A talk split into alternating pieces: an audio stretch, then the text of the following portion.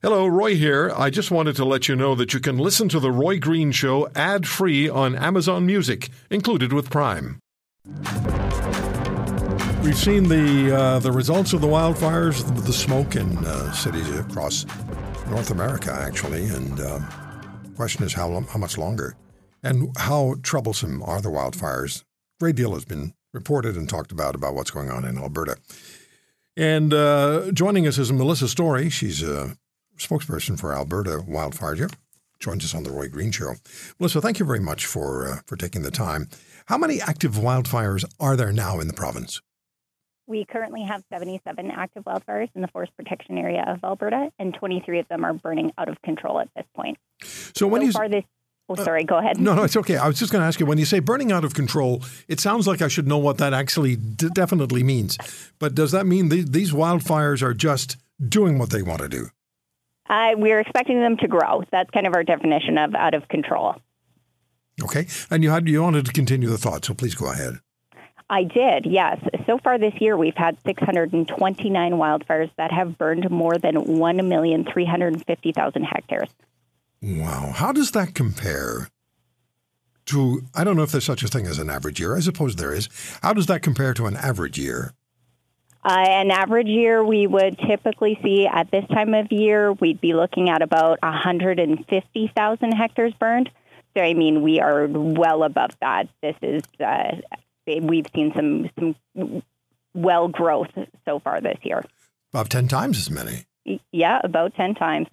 This is the most active spring that we've seen on record. Uh, the closest record that we have was in 1981, where we burned 1.3 million hectares over the whole season. And we're still early in the season, aren't we?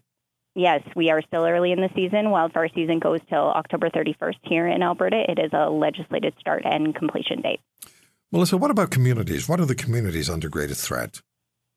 Our number one priority for Alberta wildfire is Albertans and their communities. So we are doing everything that we can for these communities that are out in the forest protection area. Uh, we we want to keep people safe. We want to make sure that they can go home to a home at the end of the day, but also their lives are our number one priority. So we really encourage folks to listen to authorities if there are evacuation orders in areas that they are in. Right. Looking ahead into the coming weeks because as you, as you said, this is the we're early in the season and it's already ten times what you would normally have at this time. Looking ahead into the coming weeks, is any improvement expected?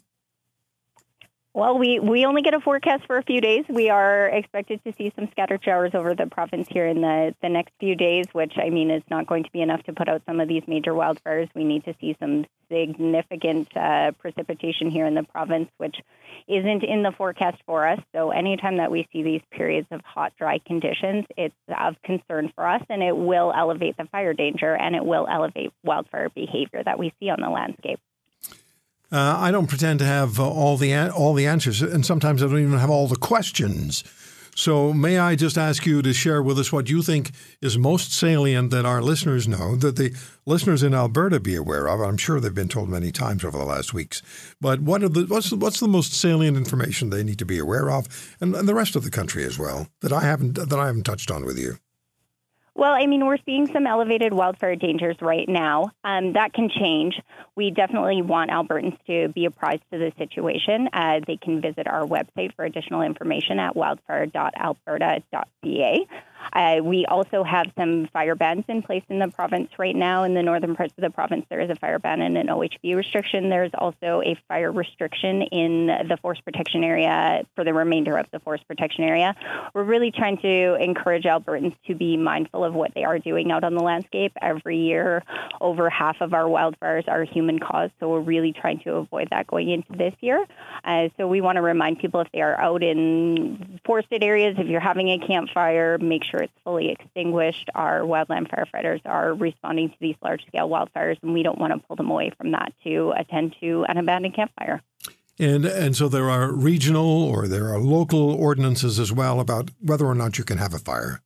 Yeah, absolutely. You can visit albertafirebans.ca, and that is all of the inclusive information for Alberta. So it includes all of the municipalities as well as the forest protection area and any restrictions or bans that will be in place throughout the summer. You know, I would probably just say no fires, no fires. So if I was out in a campfire, no, no, no, no, no, campfires, no nothing. Don't even bring the matches, nothing. It's just too, it's just too risky.